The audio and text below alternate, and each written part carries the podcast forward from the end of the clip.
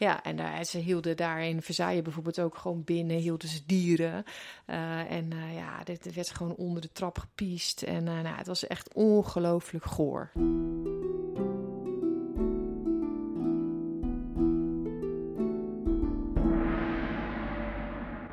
Welkom bij de podcast Geschiedenis geven. Een tiendelige serie waarin we je meenemen naar de belangrijkste tijdperiodes uit de geschiedenis. En wij, dat zijn Willem Eekhoff en Merike Bozua. Wil je ons beter leren kennen, luister dan naar de introductieaflevering.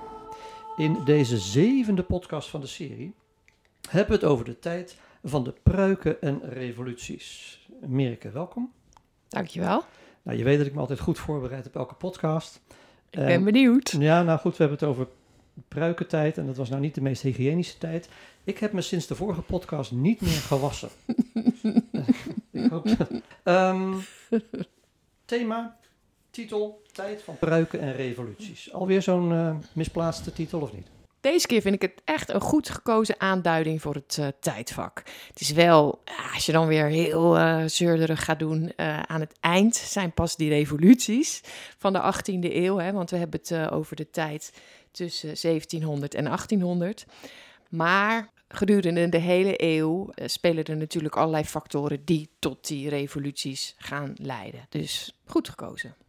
Ik zie staan als belangrijk stukje in jouw hoofdstuk de economische ontwikkeling. Wat gebeurde er dan vooral op economisch gebied? Amsterdamse stapelmarkt kom ik tegen, dat soort termen. Wat, wat gebeurt er allemaal?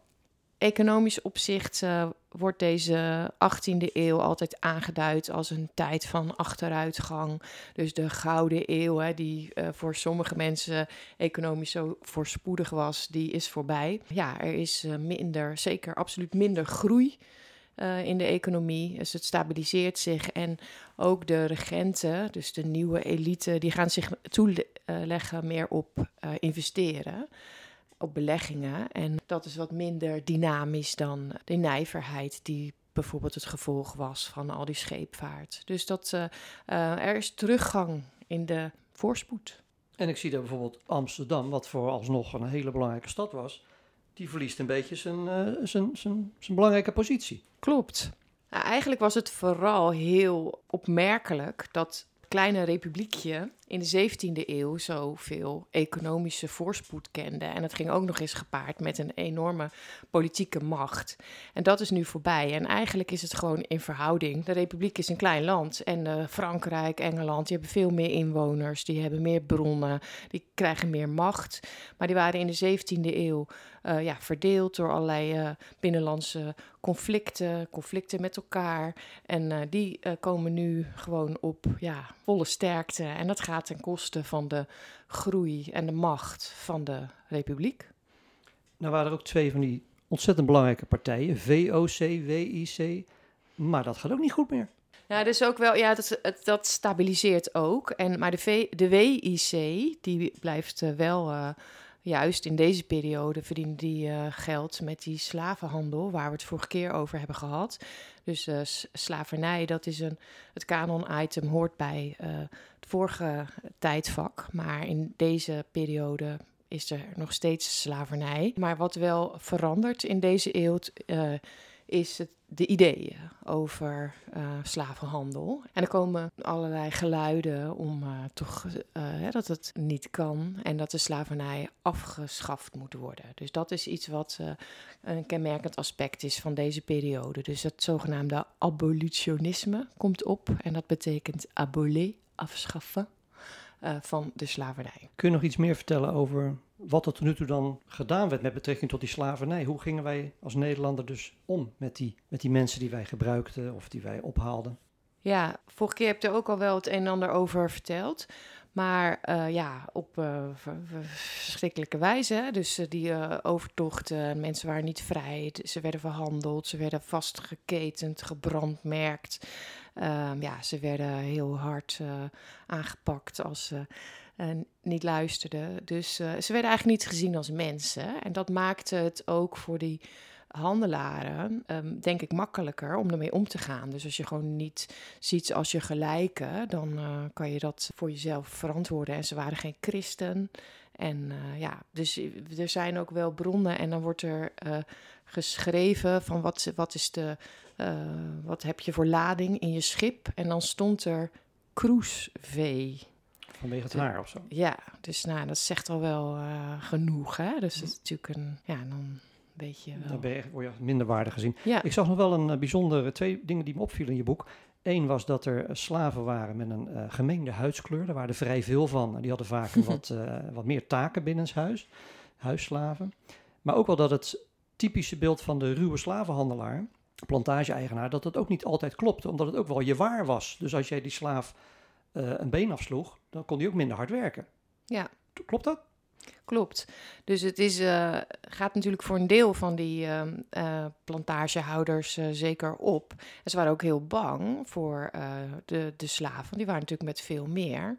Dus, uh, en daarom uh, had, was er ook allerlei uh, rechtspraak en kon er heel hard opgetreden worden tegen slaven. Maar ja, natuurlijk als je ze alleen maar afranselt, dan, ja, dan, heb je, dan heb je er niet meer zoveel aan om voor je te werken. Dus ja, het is een beetje karikatuur dat het alleen maar plantagehouders waren die hun slaven uitbuiten. En je krijgt op een gegeven moment ook dat uh, slaven die zich hebben vrijgekocht zelf een plantage beginnen en ook slaven, met slaven werken. Oh, ja. Oké. Kun je iets meer vertellen over die, die omslag naar het feit dat slaven beter behandeld moeten worden? Of dat, ze zelfs, dat het zelfs slavernij afgeschaft moet worden?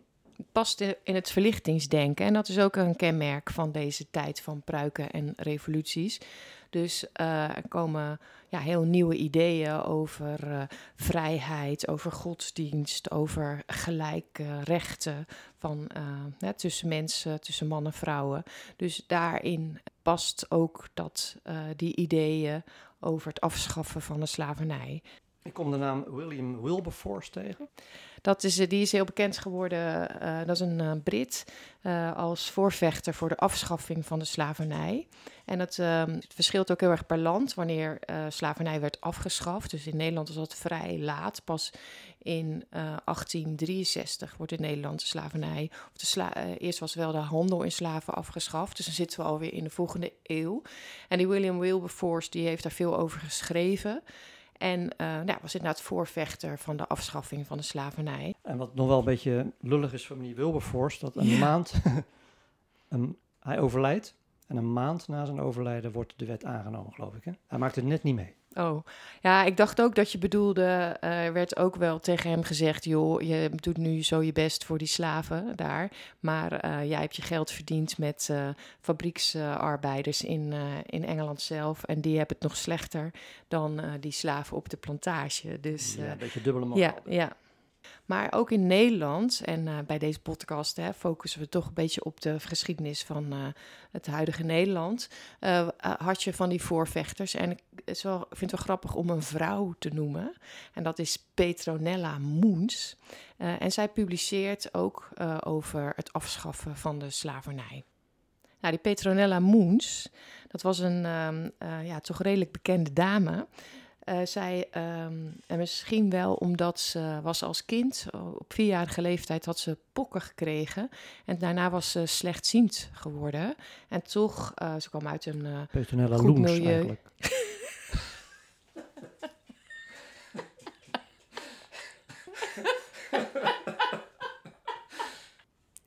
oh ja. Nou, ze had wel een andere bijnaam, want het was wel een wilskrachtig uh, kind al. Uh, en uh, ze noemde haar ook wel, dus van Petronella werd dan Pietje. Pietje, um, Pietje potentaat. dus ze kwam dus wel uit een redelijk welgesteld gezin. En er waren voor haar dus leraren die haar... Ze leerde ook wel lezen. En, uh, maar die haar heel veel voorlazen en ook die haar uh, teksten op gingen schrijven. Dus, uh, en zij was helemaal geraakt van de patriotische beweging. Nou, daar gaan we het zo meteen nog wel over hebben. ze, ze schreef ook uh, over vrouwenemancipatie, maar ook op het gebied van geloof, bijvoorbeeld voor Joden. Nou, en ze kwam dus op uh, voor uh, het afschaffen van de slavenhandel. Ze bepleitte onderwijs, dus ook aan meisjes bijvoorbeeld. Uh, en zij uh, um, ja, ze ging zelfs uh, ook het huis uit om samen met haar zus bij een dominee in te trekken. En samen met hem publiceerde ze dus artikelen. Deed, ze schreef in het begin ook nog samen met een andere vrouw. Maar ze was eigenlijk ja, een soort poli politiek verslaggeefster avant la lettre. Nou ja, de vader was het, vond natuurlijk geen goed idee dat ze bij die man was ingetrokken. Dus ze werd wel geacht weer naar huis te komen. Dat deed ze dan wel. Maar op latere leeftijd ging ze ook echt zelfstandig wonen. Dus zonder man, wel met een, een dienstbode. Uiteindelijk ging ze in Utrecht wonen. En dan moest ze echt ook haar eigen inkomen bij elkaar ja, schrijven. En ze was ook een heel goed spreekster. Dus waarschijnlijk ook wel door die oogafwijking. ze heel goed geheugen. En had ze geleerd zich heel verbaal heel goed te kunnen uiten. Dus dan ging ze ook um, uh, ja, spreken tegen de slavenhandel. Oké, slavernij is afgeschaft. Um, nee. No, nee, oké. Okay, okay. Dat duurt nog heel lang, tot 1863. Goed, een, een, groot deel van de slavernij in bepaalde delen van de wereld is afgeschaft. Het gaat nou, goed? dat duurt echt wel lang hoor. Nee, nee, maar dit is dus wel de tijd dat... Uh, dus nee, je bent veel te optimistisch. Het, uh, er, er gaan stemmen op om het af te schaffen, maar er zijn zeker zoveel die vinden dat dat gewoon door moet gaan. En het is ook niet zichtbaar hè, in de republiek zelf. Dus hier zien de mensen niks van die slavernij, want dat speelt zich dus allemaal buiten hun gezichtsveld uh, af. Hoewel er af en toe wel uh, nu uh, mensen met een donkere huidskleur ook ja, hier te zien zijn. Maar nee, het duurt dat afschaffen, dat duurt nog even. Oké. De republiek, daar ging het niet zo goed mee. Heb ik begrepen uit jouw boek. Er zijn heel veel ontwikkelingen. Wat, wat is er allemaal aan de hand? Nou, zowel uh, wat we, waar we het net al over hadden, hè, dus in economisch opzicht gaat het minder goed. En ook in politiek opzicht uh, zijn er uh, ja, onrustige periodes. En die strijd tussen moeten we nou wel een stadhouder of geen stadhouder, die blijft duren. En ja, er verandert in politiek opzicht ook het een en ander, um, omdat er steeds meer geregeerd wordt door een politieke elite. Uh, die, uh, en die noemen we de regenten. Dus ze kwamen ook al tegen in het vorige uh, tijdvak. En zij um, ja, hebben zich ontwikkeld tot een oligarchie. Dus waar je in de 17e eeuw, als je nou ja, slim was en je ja, naam wist te maken of um, een kapitaal wist te vergaren, dan kon je positie krijgen in bijvoorbeeld het stadsbestuur of in de eh, staten of in de Staten-Generaal. Maar dat, uh, uh, dat lukt steeds minder in de 18e eeuw. Uh, en we spreken dan ook van wel van een regentenkliek. Dus iedereen gaat de baantjes aan elkaar toes, toeschuiven. Dus een soort old boys network zouden we het nu noemen. Ja, maar zelfs ook aan jonge kinderen geloof ik. Hè? Dat iemand zijn zoontje van vier een baan geeft, maar dat wordt dan gedaan door iemand anders? Klopt, ja. Dus bijvoorbeeld uh, kon zelfs burgemeester worden. Dus iemand anders doet het werk en die familie krijgt wel uh, nou ja, en de macht en ook het inkomen wat erbij hoort. En ze hoeven er zelf dan helemaal niks voor te doen. Dus uh, nadat die adel in de Nederlanden eigenlijk uh, ja, toch heel weinig nog te zeggen heeft, is eigenlijk een nieuwe elite gekomen. En ze gaan dat dus ook laten zien door overdadige stijl, stijl, kleding en die pruiken bijvoorbeeld. Ze gaan grote paleizen maken. Of ja, voor, als je het vergelijkt met wat er in Frankrijk dan verrijst, dan is het misschien nog niet zo groot, maar ja, buitenhuizen gaan ze bouwen. Dus dat is uh, uh, ja, veel uiterlijk vertoon, veel meer dan in de 17e eeuw, waarbij de rijken, ja, die waren wel rijk, maar die hielden het altijd een beetje zo ingetogen, lieten ze niet zo heel erg uh, zien. En dat gaan ze nu wel doen. Ja, dat wekt steeds meer irritatie op, ook bij de burgers en het gewone volk, die helemaal geen toegang hebben tot die posities. Dus dat speelt deze hele eeuw. Dus vandaar pruiken en revoluties. Mm, en in de Republiek komt er een groep op die zich verzet tegen de macht van de, niet alleen van de elite, maar vooral ze richten zich dan ook op de stadhouder. Dus uh, die willen geen stadhouder.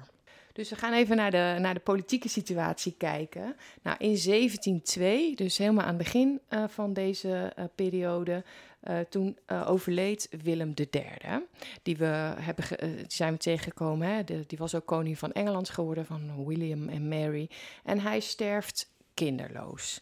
Hij uh, viel van zijn paard. Hij was in Londen, dus hij is niet in de Republiek gestorven. Dus daar zat hij op dat moment veel. Want hij was ook deze King Billy, zoals ze in Schotland, Ierland en Engeland noemden. Hè. Daar was die koning. Uh, viel van zijn paard uh, en uh, nou ja, daarna vatte die kou, dus als complicaties daarvan na heel veel pijn.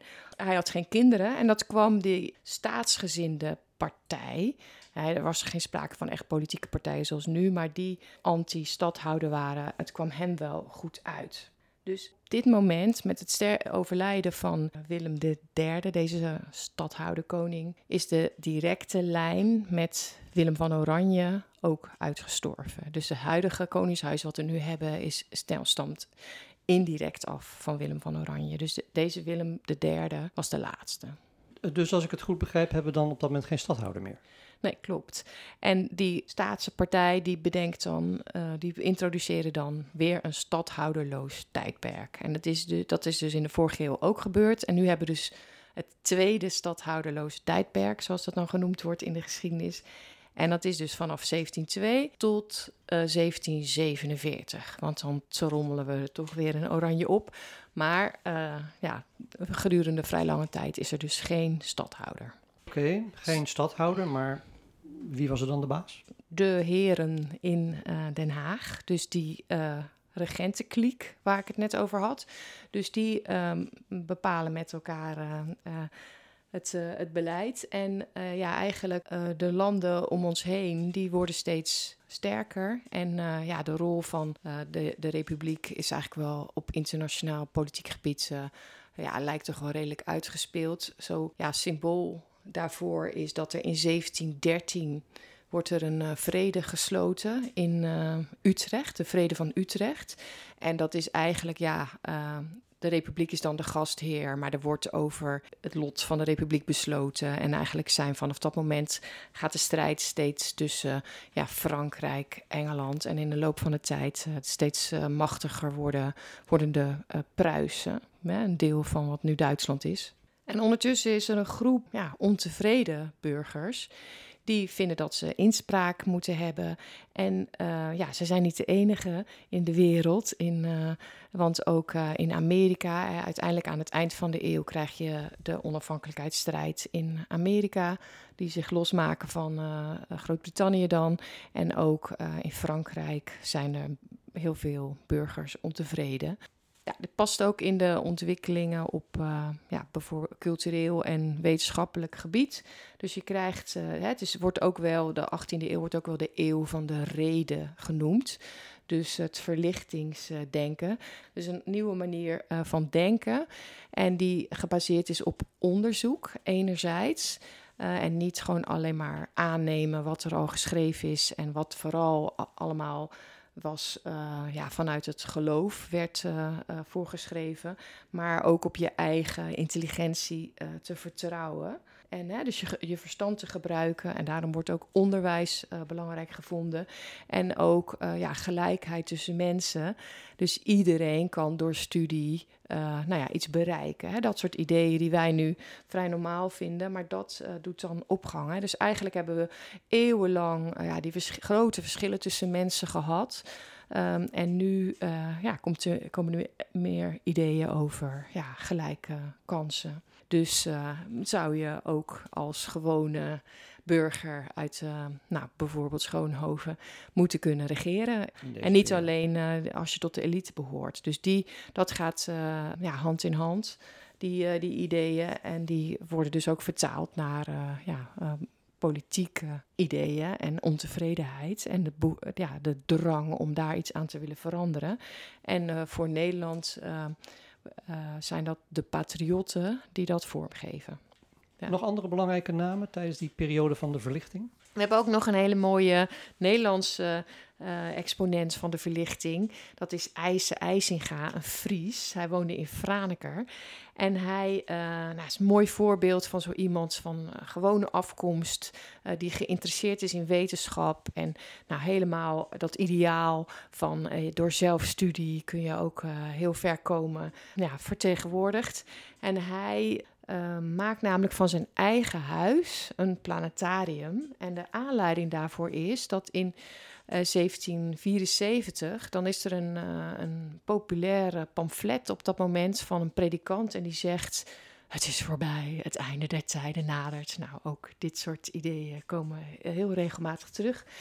Uh, en die heeft namelijk een, uh, die schrijft, uh, ja, de planeten gaan op de aarde botsen of op de zon of zo. Nou, zo'n soort theorie is erbij. En mensen, omdat ze zelf niet goed naar de hemel kijken, die geloven dat. En hij denkt, ik moet aan de mensen uitleggen hoe het echt, de hemellichamen, hoe, dat, hoe dat werkt. En hij gaat dan dus in zijn eigen huis, bouwt hij alle planeten, het hele zonnestelsel bouwt hij na. En uh, met, een, uh, met een mechaniek erin. En dat doet het nog tot op de dag van vandaag. En je kunt zijn huis in Franeker bezoeken. Ja. ja. en een miniatuur ervan staat in Madurodam, zag ik Klopt. zelfs. Dus dat is hartstikke leuk. Um, ik zie in jouw boek ook een heel stuk staan dat heet Voor galg en rat. Want kun je iets vertellen hoe ze in die tijd toch ook alweer nog hardhandig met elkaar omgingen? Galg en rat, Galgenberg. Ja, en uh, ja, rat is dan dus niet met een T, maar met een D van radbraken. Ja, dus al eeuwenlang eigenlijk uh, is de rechtspraak uh, zo dat ja, er zijn geen gevangenissen. dus als je een misstap hebt begaan, dan krijg je meestal ja, hoge boetes en ook lichamelijke straffen. En vaak ook word je dus tentoongesteld. Dus dat, dat is ook nog steeds in de 18e eeuw. Worden dan ook nog steeds mensen ter dood veroordeeld. dat gaat wel steeds minder gebeuren. Dat gaat ook een beetje, uh, dus dat verlichtingsdenken. Je kunt mensen heropvoeden, dus dat gaat ook steeds meer, uh, ja, dat soort ideeën, daar wordt over geschreven. Uh, en in de 19e eeuw krijgt dat dan steeds meer gestalte ook. Maar dat, ja, dat gebeurt nog steeds. En je zei Galgbergen. Ja. Dus inderdaad, in de stad, dus meestal voor het stadhuis, werden mensen nou, bijvoorbeeld terechtgesteld. Dus door aan de galg, te, als ze te dood veroordeeld waren. En dan uh, bleven ze nog even hangen, heel eventjes, zodat iedereen dat kon zien. En dan, ja, dan ging het toch wel een beetje stinken. En er kwam allemaal ongedierte op af. En dan werden die lichamen naar buiten de stad uh, vervoerd, zodat alle uh, reizigers konden zien: oh, als je in deze stad niet aan de regels houdt, dan gebeurt er dat met je. Uh, en uh, dat gebeurde op een vaste plek. Dus vaak wel toch een beetje zichtbaar.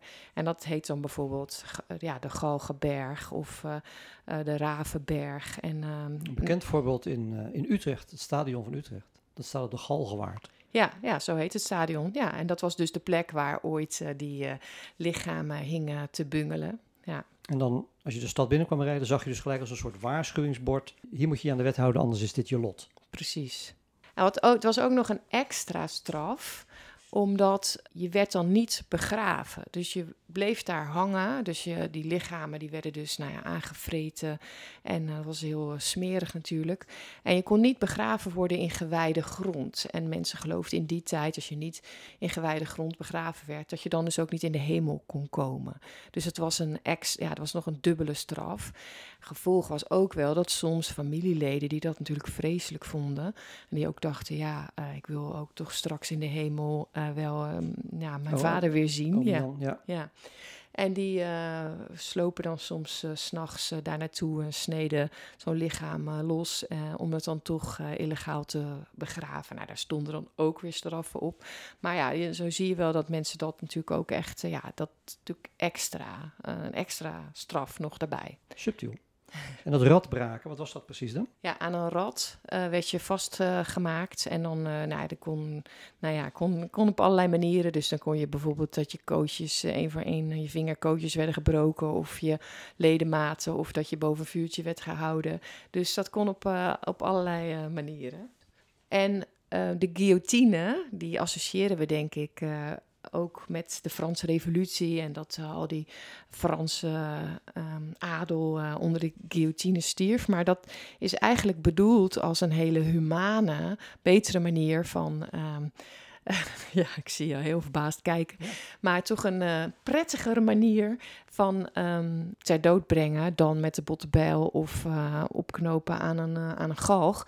Dus wordt, dat is ook zo'n ja, toch een beetje gevolg van onderzoek en wetenschap. Dus wordt bestudeerd van het helvlak van, die, van dat ja, mes. mes. zeg maar, wat naar beneden komt, een soort hakbijl. En dat dat gewoon nou ja, snel kan en redelijk prettig. Ook prettiger voor degene die het uit moeten voeren.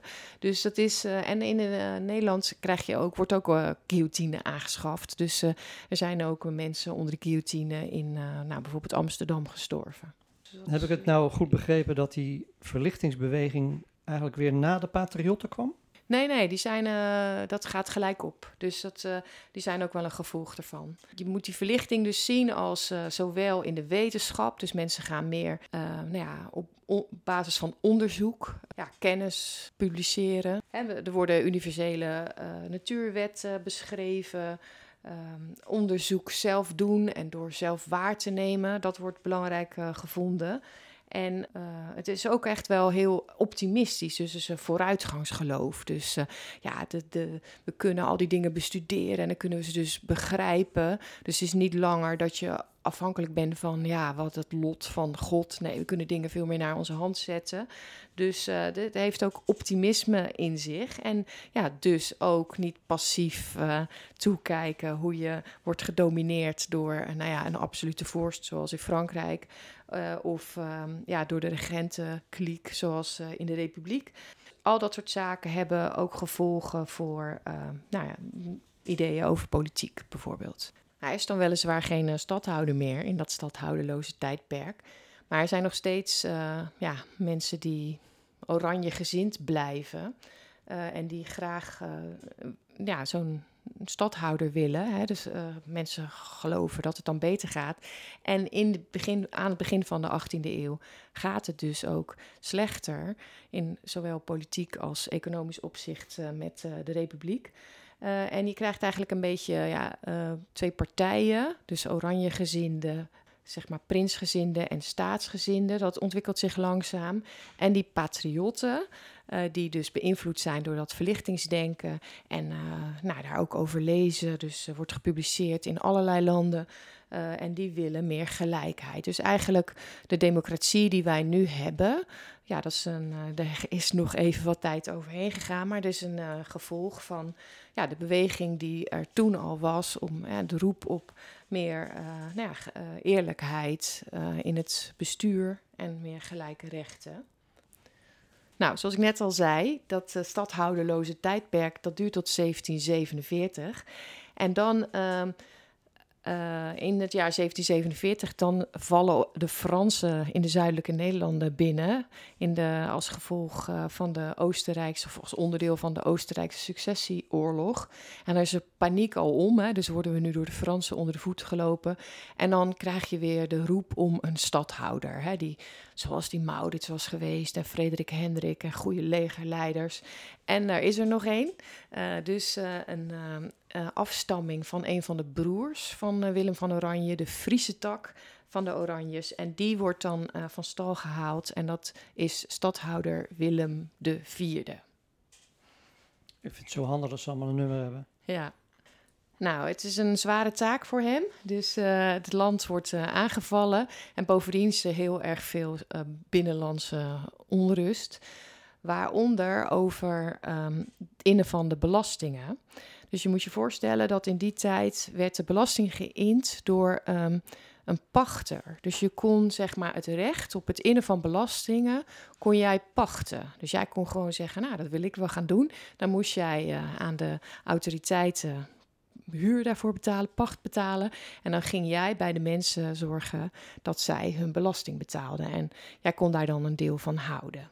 Dus uh, nou, die uh, pachters die moeten best wel veel pacht betalen aan de overheid. Dus die vragen ook heel erg veel belasting aan de gewone mensen. Dus op, op zout, iets, iets wat, ze, wat iedereen nodig heeft. Want dat is bijvoorbeeld belangrijk om voedsel te conserveren, op wijn, op brood, nou, van alles. En ehm, mensen worden echt woest op die pachters, omdat ze zoveel vragen. Uh, ze, en ehm, nou ja, die pachters die voelen zich eigenlijk ook een beetje hè, tussen twee vuren. Dus er komt dan een zogenaamde pachtersoproer. Uh, en dat is in 1748. En die arme uh, Willem uh, IV, die is dan net stadhouder geworden. En ze vallen zelfs binnen in zijn slaapkamer. Um, opstandelingen. Om, daar zit hij, er zijn van die prenten van. Dan zit hij met zijn slaapmuts op. Hè, want in die tijd van die pruiken, ja, ja. die hadden ze dan s'nachts niet op. En dan had je een slaapmuts. Um, en dan uh, probeert hij uh, nou ja, in discussie uh, te gaan met die nou, ontevreden burgers. Dus nou ja, het valt allemaal niet mee om. ja, er speelt gewoon enorm veel. er spelen allerlei binnenlandse en buitenlandse kwesties dus. En in 1751 dan overlijdt deze Willem de vierde. Nou, wordt niet heel erg lang en diep over getreurd. En er is er nog eentje. Nou, hoe heet die? Ik gok op Willem V. Klopt, stadhouder Willem V. En die, um, uh, nou, zelfde problemen. Dus dus ontevredenheid op, uh, uh, op veel gebied. En ook over het feit of je nou wel of geen oranjes aan de macht moet hebben. Dus ook over hemzelf. Nou, deze Willem V is ook niet echt de meest krachtige leider. Uh, maar hij heeft gelukkig wel een uh, pittige partner, oh. Wilhelmina van Pruisen. Hm. En nou, mede dankzij hem loopt het voor de Oranjes uiteindelijk allemaal nog wel tamelijk goed af. en die, die Willem V, komt hij gelijk aan de macht?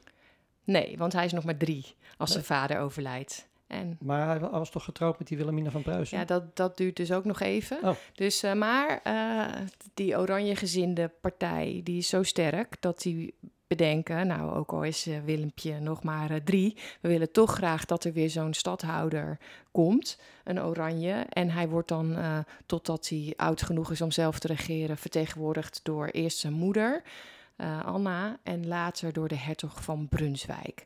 En uh, dan, uh, als hij 19 is, uh, dan wordt hij, um, treedt hij in het huwelijk met de dan net 16 jaar oude Wilhelmina van Pruisen. En nou ja, vanaf, ik meen 1766, gaat hij dan ook echt zelf regeren. Hoewel hem dat niet zo heel goed afgaat. Dus die um, hertog van Brunswijk, die blijft nog steeds heel invloedrijk.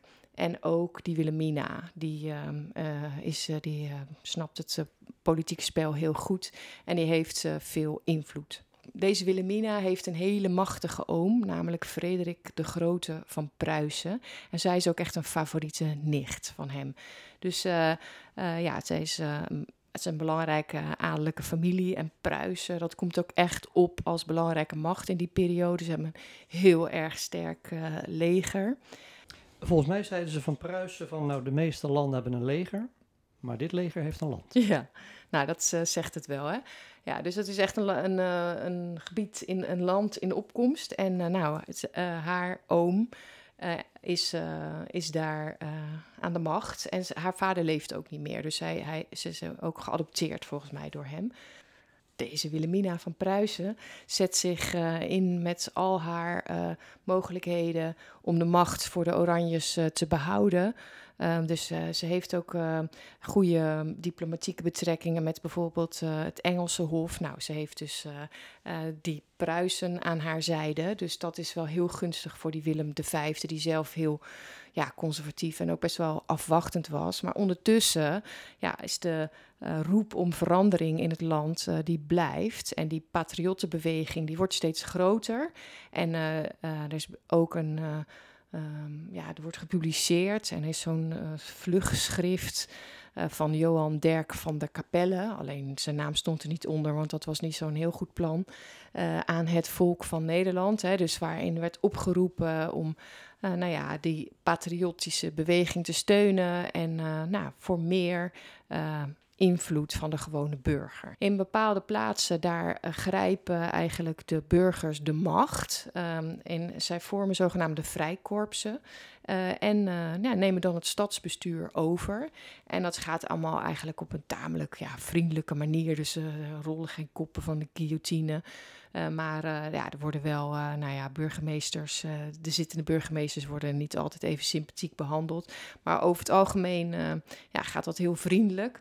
Ze zijn wel gewapend, want sowieso had je in die tijd niet een politie, uh, maar burgers verdedigden zelf de stad. Dus deze, ja, als de, dat soort burgers in de meerderheid uh, die patriotische ideeën zijn toegedaan, dan ja, nemen zij de macht over. Dus dat, dat gebeurt in een aantal steden. En um, dan wordt ook weer, is er ook weer gevaar van uit het buitenland. Dus de Oranjes hadden eigenlijk nog een tegenstander gekregen. Dus uh, naast die uh, staatsgezinde uh, groep waren er dus ook die patriotten die niets van ja, erfelijke stadhouderschap moesten hebben. Dus het ging om kwaliteit en niet om of jij in een bepaalde familie geboren was. Dus dat ja, droegen zij ook uit. Waren dus in een aantal plaatsen kwamen ze aan de macht. Nou, die um, Oranjes die probeerden nog een beetje de zaak te sussen door die hertog van Brunswijk te ontslaan. Want uh, daar ja, richtte de woede van heel veel um, inwoners zich op. Dus dat het allemaal zijn schuld was. Nou ja, toen hadden ze hem uh, de laan uitgestuurd. Maar ja, toen richtte hun woede zich op Willem V zelf.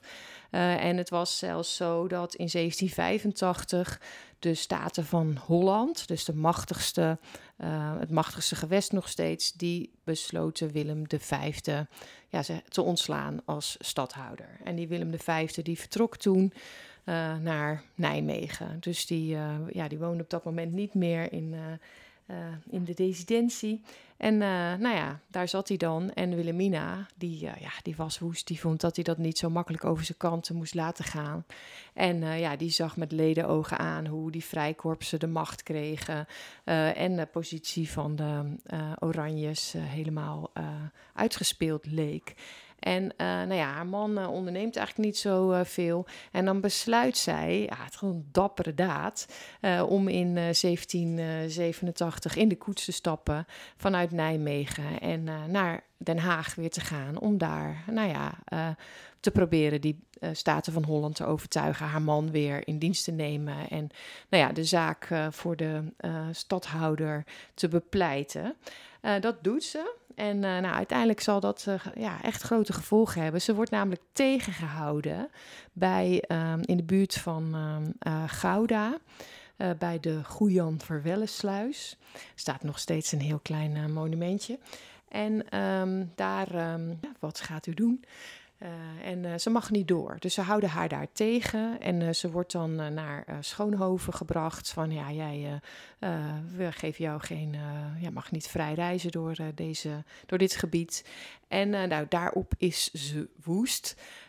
Hè, dat, ze, dat zij hè, wordt tegengehouden. En dan roept ze de hulp in van haar machtige broer. Dus die oom, die uh, Frederik de Groot is net een jaar overleden, maar haar uh, oudste broer is daar nu aan de macht. En um, om, uh, nou ja, dit is zo schandalig zoals zij behandeld wordt. En hij komt dan met zijn leger naar de Republiek.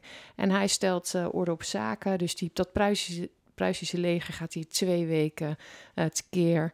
Uh, en nou, aan het eind zijn de Oranjes uh, weer aan de macht. Maar ja, is, heeft Wilhelmina zich wel impopulair gemaakt. En dat komt ook wel omdat dat Pruisische leger zich niet echt heel netjes heeft gedragen.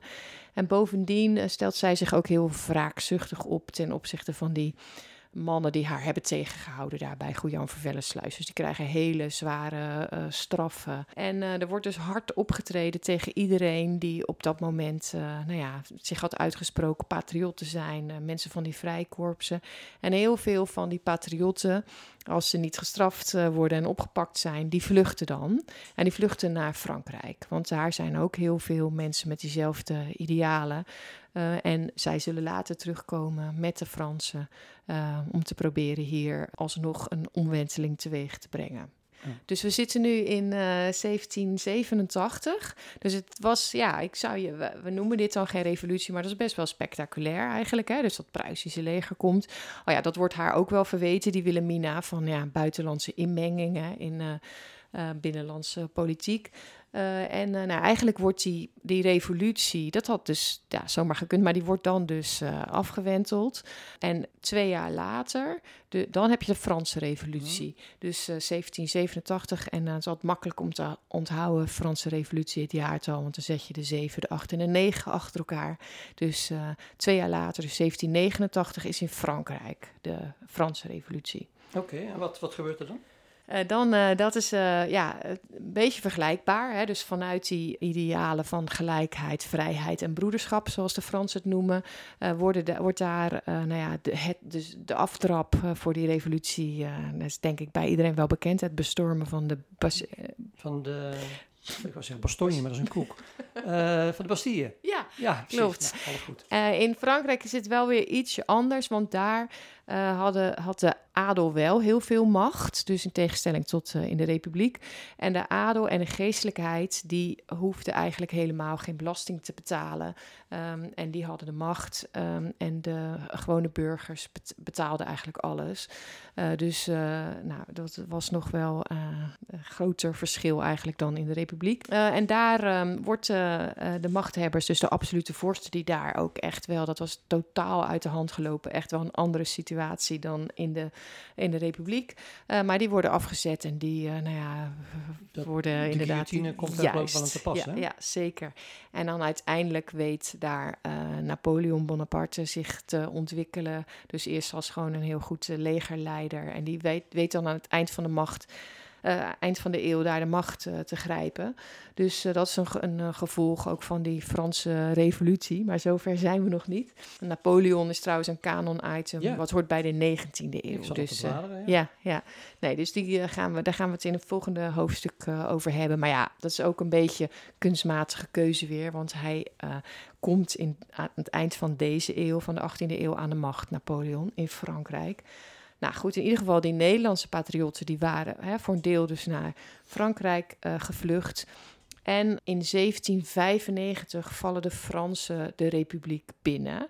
En met uh, die Franse troepen komen ook veel van die patriotten terug. Dus die hopen uh, met de Fransen, met hulp van het Franse leger, om hier inderdaad zo meer, nou ja, wat wij dan nu democratisch bestuur te, op te richten. Ik las toen die Fransen naar Nederland kwamen, dat ze een beetje het idee gaven dat ze hier ons kwamen bevrijden. Nou ja, ze, ze, uh, ja, het wordt ook wel de fluwele revolutie genoemd. Hè? Dus er, werd ook niet, uh, er waren geen hevige gevechten. Dus ze vestigden zich in Den Haag. Dat ging eigenlijk allemaal heel soepel. En het idee was dat er hier dan zo'n bestuur zou komen volgens die nieuwe inzichten. Nou gebeurde dat gedeeltelijk ook wel. Hè? Dus er, werden wel, er waren wel veranderingen. Uh, dus bijvoorbeeld de scheiding der machten werd ingevoerd. Dus in, in 1795 door de Fransen. Overigens ging Willem V, de stadhouder, er toen van door. Hij vluchtte naar Engeland, dus er was geen uh, stadhouder meer. En er kwam dus een, nieuw, uh, een nieuwe regeringsvorm. Nou, die patriotten kwamen mee en die hoopten dus ook uh, hier dan die nieuwe staat te vestigen. En dat, um, dat leek ook zo. Het werd ook de Bataafse Republiek genoemd. Dus we hadden niet meer de Republiek der Zeven Verenigde Nederlanden, maar de Bataafse Republiek. Dat was dus in 1795. en er kwamen allerlei hervormingen wel. Uh, dus uh, nou, dat leek wel uh, een aardige constructie. Alleen ja, de Fransen wilden toch vooral zelf aan de macht zijn en niet het, de macht aan die patriotten of andere Nederlandse burgers overdragen. Wel iets handigs overgehouden aan de inkwartiering van al die Franse soldaten? Ja, de huisnummers. We hebben sowieso veel overgehouden aan deze Franse tijd. Dus het kadaster, nou, die huisnummers, straatnummers. Wat gebeurde er dan meer? Ja, ze uh, vestigden een zogenaamde nationale vergadering. Dus uh, het bestuur werd echt wel hervormd. Er was uh, scheiding van kerk en staat. Nou, dat werd wel eens tijd. en nou, bijvoorbeeld ook werden er departementen ingevoerd en een kiesstelsel. Dus het werd wel ietsje, ietsje democratischer. maar in de loop van de tijd, deze Franse tijd die uh, kent ook weer verschillende fases. Dus eerst die Bataafse Republiek. En dan op een gegeven moment komt, wordt de broer van uh, Napoleon, Lodewijk, uh, hier eh, tot koning benoemd. en dan worden we koninkrijk en dat is in 1806. Dus dan zitten we net al in het volgende tijdvak. En dan helemaal aan het, la, aan het eind wordt de republiek helemaal bij Frankrijk ingelijfd. Dus dan is er ook geen sprake meer van een koninkrijk. Maar dat, dat komt dus in het volgende tijdvak. Mhm. Maar sowieso deze hele eeuw, de 18e eeuw, hadden we wel ook op cultureel gebied uh, een enorme invloed van de Fransen. Dus de Franse mode, Franse woorden, uh, nou, Franse stijl, dat werd heel mooi gevonden. Mais oui. Vind ik wel even een leuk onderdeel, want de, als ik iets lees over die pruikentijd, dan zie ik die vrouwen en mannen mm lopen met van die enorme grote pruiken. Waar komt dat vandaan dan? Mode. Okay. Uh, maar het is, um, ja, in de 17e eeuw droegen wel mannen ook al wel pruiken. Dus uh, die pasten dan een beetje en ook hun haar lang. Dus, uh, en het was heel, heel goed, kon je daar hun functie aan zien. Dus een bepaald soort pruikje, dan was je een advocaat en een andere, dan was je een rechter. Dus dan kon je op straat ook mensen herkennen, ook sowieso aan hun kleding. Dus een toga. Die worden nu dan vooral gedragen bij ceremoniële bijeenkomsten, maar dat was mm. toen altijd. Um, en Lodewijk de 14e, volgens mij. Maar ja. moet ik ook even kijken met al die nummers. Ja, volgens mij was het Lodewijk de 14e, ja. ja? Die, werd kaal, maar die had een oplossing. Ja. Ik zie hier staan dat Lodewijk de 14e om zijn kaalheid te verbergen pruiken ging dragen. Een grote zwarte pruik. En toen werd het mode. En die pruik kreeg de naam van zijn kapper. Ja. Een binet. Aoi. Aoi. En ook vrouwen gingen pruiken dragen. Maar het is eigenlijk de enige periode in de geschiedenis dus, uh, dat er zoveel pruiken werden gedragen. Maar het is ook wel weer vooral voor de elite. Dus het is ook wel een tijd geweest uh, in het oude Egypte. Maar dat was dan toch vooral ook uh, voor allerlei ceremonieën. Maar het is echt, ja, het wordt ook steeds gekker. En het symboliseert natuurlijk ook dat die regenten zo bezig waren met uiterlijk vertoon. En datzelfde geldt ook aan het Franse Hof. Uh, maar um, uh, ja, je kon je ermee onderscheiden. Dus uh, ja, op een gegeven moment wordt het steeds gekker. De pruiken, met name van vrouwen. Dus in het begin wordt, begin van de 18e eeuw heb je meer dat ze soort mutsjes dragen. En dan worden, wordt hun haar opgestoken, maar gewoon met hun eigen haar. En dan worden de pruiken steeds groter. Dus wordt het wordt hun eigen haar erin verwerkt. En dan krijg je echt uh, nou ja, dat het wel twee meter hoog kan zijn, loeizwaar. Uh, dat er mechaniekjes in verwerkt worden. Dus als ze naar een feest gaan, dus dat je bijvoorbeeld, dat is een bekend verhaal van een pruik en er zit dan een mechanische roos in verwerkt. En als je die dan aanraakt, dan gaat die open. Of draaiende molentjes of waterpartijtjes, vogels erin. Dus het wordt steeds gekker. En het is dus, je hebt ook al heel veel pruikenmakers. En aan elk hof heb je allemaal mensen die zich ook bezighouden met het pruik, met de, met de pruiken, met het poederen van de pruiken. Er was een eh, speciale poederkamer, las ik ergens, waarbij ja. meel, het werd dan omhoog gegooid. En dan moest op je pruik dalen, zodat ja. die wit werd. Ja, dus dan had je hem nog niet op, hè. Uh, maar dan alleen op die pruik en ook met kleurtjes. En uh, ja, er was, werd enorm veel uh, aandacht aan besteed. Het was ook, op een gegeven moment gaan mensen zich dus ook kaal scheren. Dat is dan makkelijker, want het gaat allemaal enorm kriebelen. En er is dan ook alweer een oplossing voor dat je dan zo'n heel elegant krabbertje hebt... waarmee je dan een beetje onder die pruik kan krabben, omdat dat ja, maar natuurlijk gaat jeuken. Een dus, Maar als ik het goed begrijp, zitten die pruiken... Uh, vandaar ook dat ik in de voorbereiding dit ook uh, dus uh, ongewassen ben. Mensen waren niet zo fris in die tijd, want persoonlijke hygiëne was laag. En die pruik, vanwege dat meel wat erop kwam, en dat krabbetje wat je nodig had, dat zat gewoon helemaal stikvol met ongedierte. Zo ja, en ook, uh, ja, dus niet alleen in die pruiken, maar ook werd er, mensen wassen zich gewoon heel weinig. Ze hadden wel veel kleren aan en die vrouwen, die, uh, dat is dus die tijd dat ze enorm hun tailles worden ingesnoerd. En er wordt soms wel, uh, de onderste ribben worden gebroken, zodat je toch maar zo vooral zo'n hele smalle wespentaille kan ja. hebben. En dan uh, mag, daarna mag je heel brede heupen en een mooie uitstekende kontje hebben. Dus dat wordt ook allemaal wel met oplossingen zoals kussens eronder en zo gedaan. Maar het is allemaal warm en zwaar. En uh, ja, het is uh, eigenlijk best wel afzien naar zo'n feest. En als je dan eenmaal zo'n pruik uh, op had, dan lieten ze hem ook wel een tijdje op. Dus dan ging ze een beetje zitten slapen. Of dan met zo'n slaapmuts, waar we het ook al even over hadden. Mm -hmm. Maar ze, ze hielden hem ook vaak vrij lang op. Maar het was echt uh, ja, ongelooflijk veel stank. Ja. Dus ze wassen, dat deden ze niet aan. Het schijnt ook echt dat bijvoorbeeld de Versailles, dat was dan ook al een eeuw eerder, maar daar, uh, ja, daar woonden al die adel op een gegeven moment uh, bijeen. En nou, het moet daar echt aan gestonken hebben als een nou ja, enorm. riool. Ja, open riool eigenlijk. Dus eh, we zien nu die mooie tuinen met die waterpartijtjes, maar er waren toen een soort eh, be- bewegende, blubberende, Hm. gas eh, voortbrengen, voortbrengende. Een soort moeras. Ja, en daar, ze hielden daar in Versailles bijvoorbeeld ook gewoon binnen, hielden ze dieren. En ja, dit werd gewoon onder de trap gepiest. En nou, het was echt ongelooflijk goor. Dus ja, het parfum is ook, wordt ook heel belangrijk in die tijd. Ja, des te meer je stinkt, des te meer je, je ging je niet wassen, maar je deed gewoon meer parfum op. Ja, en bijvoorbeeld Lodewijk XIV, ja, die waste zich nauwelijks. Die had wel heel veel hele mooie badkamers met gouden kranen en alles, maar hij ging er nauwelijks in. Eh, en eh, hij waste zich met eau de cologne. Hm. En eh, de parfums waren ook allemaal echt van die hele zware luchten. Dus niet een beetje fruitig bloemig, maar echt, nou ja, musk en patchouli. En mannen gebruikten dat ook. Dus ja, het was echt, ja, wij zouden echt gelijk flauw vallen als Ja, wij in zo'n paleis eh, klopt, kwamen. het, klopt het verhaal dat die vrouwen, die hadden van die hele grote hoepelrokken aan. En dat ze dan daaronder bijvoorbeeld een, krukje hadden, zodat ze toch konden zitten, wat leek alsof ze staan. Eh, maar ook dat ze bijvoorbeeld eh, gewoon konden plassen. Ja, dat ze moet haast wel, hè? Dus eh, Ik kan me dat herinneren van onze vriend Ron de Bruin, die dan vertelde dat die vrouwen een hoepelrokken hadden. En dan gewoon in de tuin stonden en hun plas lieten lopen. En dan kon je weer verder wandelen, niemand zag dat.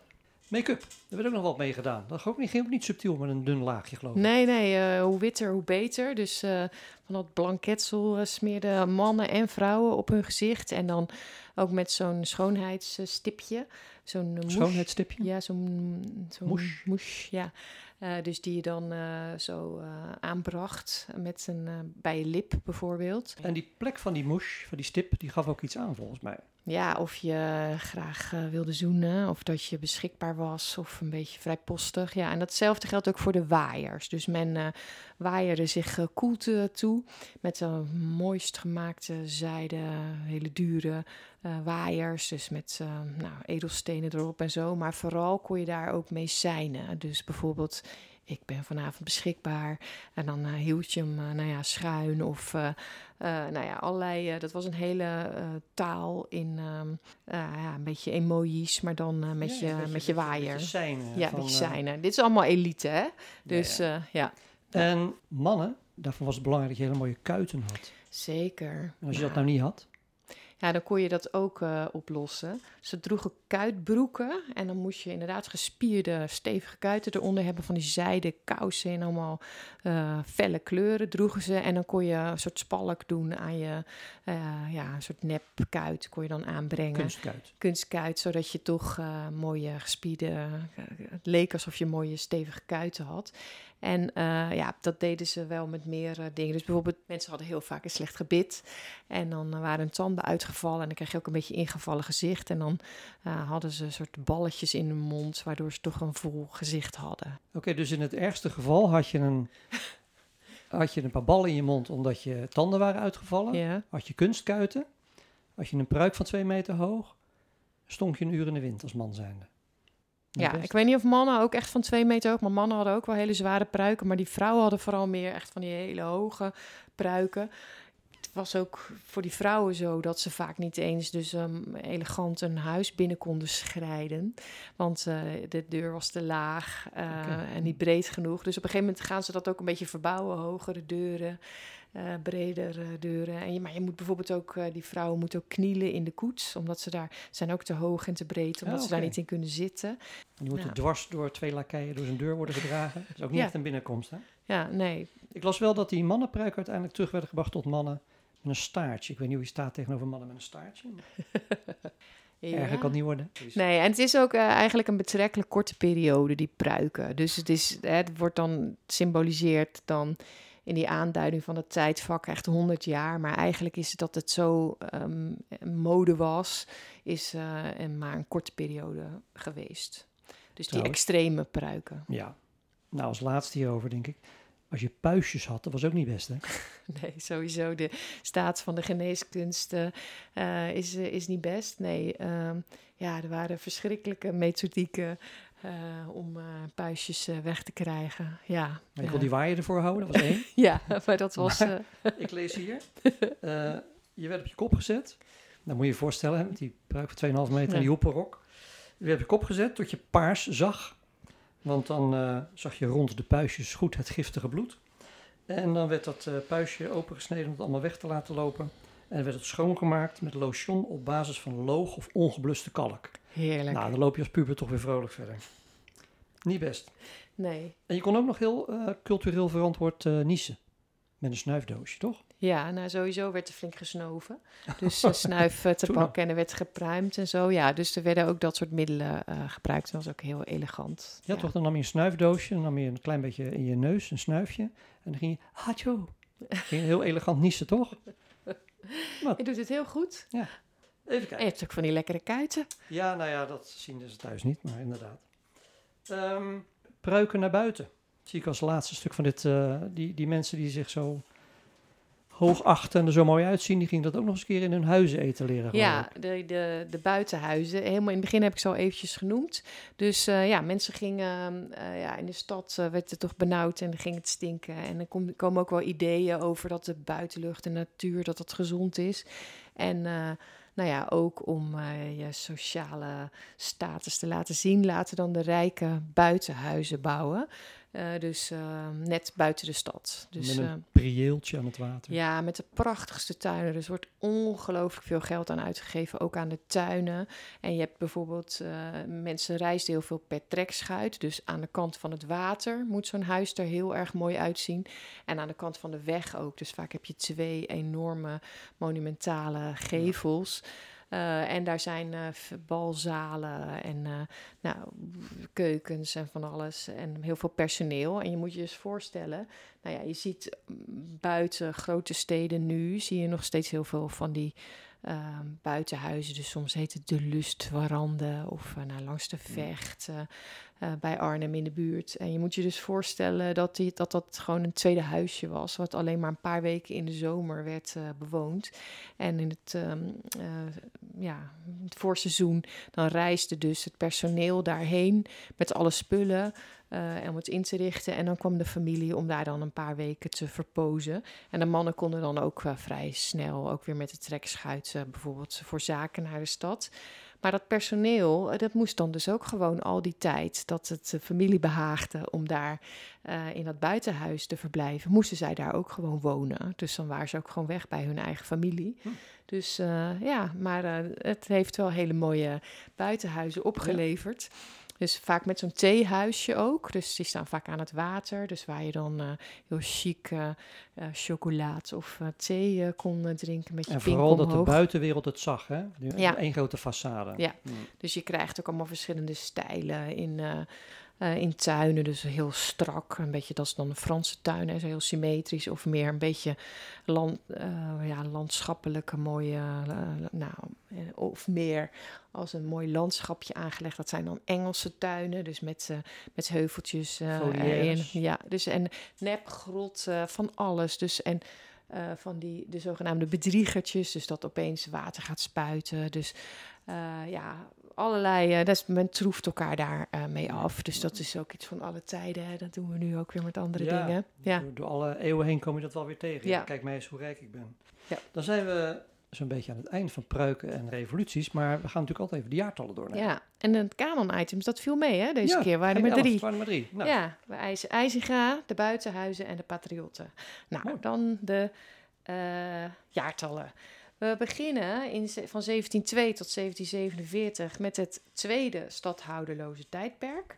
Eh, daarbinnen eh, valt dan in 1713 de Vrede van Utrecht. En dat symboliseert dan eigenlijk ja, het eh, kwijtraken van de machtige positie die de Republiek had. Wordt wel in Utrecht getekend, maar we hebben daar eigenlijk helemaal niets te vertellen. Dan in eh, 1747 hebben we dus een nieuwe stadhouder gekregen, Willem IV. En die krijgt dan te maken in 1748 met die pachtersoproer. Dus eh, ontevredenheid eh, eh, tegen dat innen van de belasting. En eh, nou ja, sowieso ontevreden eh, bevolking. Dat eh, speelt steeds een rol in deze 18e eeuw. Nou, in ehm, eh, 1747 is eh, eh, die stadhouder Willem IV eh, aan de macht gekomen, maar hij sterft al in 1751. Ehm, in 1774 bouwde IJs zijn planetarium. En ehm, de strijd, die eh, ondertussen dus eh, door de patriotten ook wordt gestreden, die ontbrandt zo'n beetje vanaf 1780 tot uh, 1787. Want in 1787 dan komt de grote broer van Wilhelmina van Pruisen uh, en uh, worden zij eigenlijk verslagen en een deel daarvan vlucht dan naar Frankrijk. Dus maar tussen 1780 en 1787 hebben zij dus de macht gehad. Dus kun je wel een beetje een revolutietje noemen. Um, in 1789 diende uh, William Wilberforce zijn eerste motie in tegen de slavernij. Dus dat was uh, in uh, Engeland. Maar dat is ook iets wat dus in deze periode steeds meer gaat spelen. Dus die weerzin, weerstand tegen de slavernij. Wij hadden dus die Petronella Moens als Nederlandse ja, daarvan. Dan in datzelfde jaar, in 1789, is de Franse Revolutie. Uh, dus uh, die Nederlandse revolutie was dus eigenlijk iets eerder. Dan in, van 1766 tot 1795 is die niet zo hele daadkrachtige Willem V stadhouder. Dus hij, hij, was het al wel eerder, maar dan wordt er namens hem geregeerd. Um, in 1795 vlucht hij naar Engeland. Later vertrekt hij daar weer en uh, gaat hij in uh, tegenwoordige Duitsland uh, wonen. Maar in 1795 vertrekt hij omdat de Fransen dan ja, in ons land binnenvallen. En dat is dan het einde van de republiek. Dus die republiek die is dan voorgoed, die, de Republiek der Zeven Verenigde Nederlanden, die is dan voorgoed voorbij. En een korte tijd heten we dan de Bataafse Republiek. En dat is van 1795 tot 1806. En die hele periode dat de Fransen hier zijn, van, dat is van 1795 tot 1813, dat noemen we de Franse tijd. En daar gaan we het dan in het volgende tijdvak nog uh, over hebben. Dat is wel een hele interessante tijd die ook uiteindelijk echt veel, voor veel blijvende veranderingen heeft uh, gezorgd. Ja. Oké, okay, dan hebben we ook altijd wat suggesties van hoe kun je dit vertalen naar de klas. Ja. Ik, het eerste wat mij te binnen schiet is bijvoorbeeld die mode. Hè, we het hebben over mode, de invloeden van, van mode uit een ander land. En je welwassen. En je, ja, persoonlijke hygiëne is misschien ook nog een idee. Uh, die tuinen, zo'n tuin aan, uh, zo'n tuin natekenen die bij die buitenhuizen. Ja, een tuin ontwerpen. Of uh, je kunt ze ook uh, bijvoorbeeld in, nou ja, deksels van dozen of zo kun je ook echt tuintjes maken. Mm -hmm. Dus met plantjes en uh, zeker. En uh, ja, die mode, je kunt ze pruiken maken bijvoorbeeld. Uh, wij kennen allemaal nog Theo en Thea. Oh ja, met ja, met mm -hmm. bijvoorbeeld wc-rolletjes. -hmm. maar ook zo'n zo'n steek die we wel kennen van Napoleon. Zo'n beetje plat. Oh, zo'n dwars ja, hoed, zeg maar. ja. Die, dat is ook heel kenmerkend voor deze tijd. Dus die kun je ook maken. Uh, nou, en uiteraard uh, uh, is het ook belangrijk om stil te staan bij de slavernij. dus welke plekken verwijzen daarnaar of discussie over straatnamen. Planetarium? Zeker ook aandacht besteden aan die slavernij. Planetarium, ja, dus relatie met zijn andere vakken. De... Invloed van Franse woorden misschien, zoiets? Ja, en dus de... de trottoir en portemonnee en zo. Muziek uit die tijd? Ja, luisteren naar uh, klassieke muziek, zoals we het dan nu uh, noemen. Hè? Dus naar Mozart bijvoorbeeld. En het verhaal van Mozart is natuurlijk ook uh, prachtig. Hij is een wonderkind. Um, ja, en ja, de dans uit die tijd. Mm -hmm. ja, zeker. Guillotine? Ja, ja, ik heb inderdaad de foto in mijn boek van een kind die zijn zelfgemaakte guillotine uh, showt. Ja, zijn laatste foto ook van zijn vingers. ja, nee, maar inderdaad, ja, wat, hoe kun je nou kan je die nou goed laten werken? Ik heb het ook echt wel eens gezien bij een project op een school. En dan deden ze dat met knakworstjes. Dus oh, okay, ja, kijk inderdaad, ja. hoe, hoe, hoe, wat is, hoe werkt dat nou? Ja, het is een beetje onderzoeken. Dus zoals die verlichtingsdenkers ook deden. Hè? Dus natuurlijk een hele mooie relatie met ja, wetenschap nu. Dus nieuwsgierigheid en dingen mm -hmm. zelf gaan onderzoeken. Um, en daar kun je natuurlijk ook enorm veel kanten mee op op de basisschool. Oké, okay. hartstikke mooi. Dan, uh, dan gaan we het afronden. Volgende keer, de volgende podcast, dat is de achtste. Die gaat over de tijd van de burgers en de stoommachines. Ik, heb, uh, ik ga douchen, misschien zou je mijn kuiten willen zien.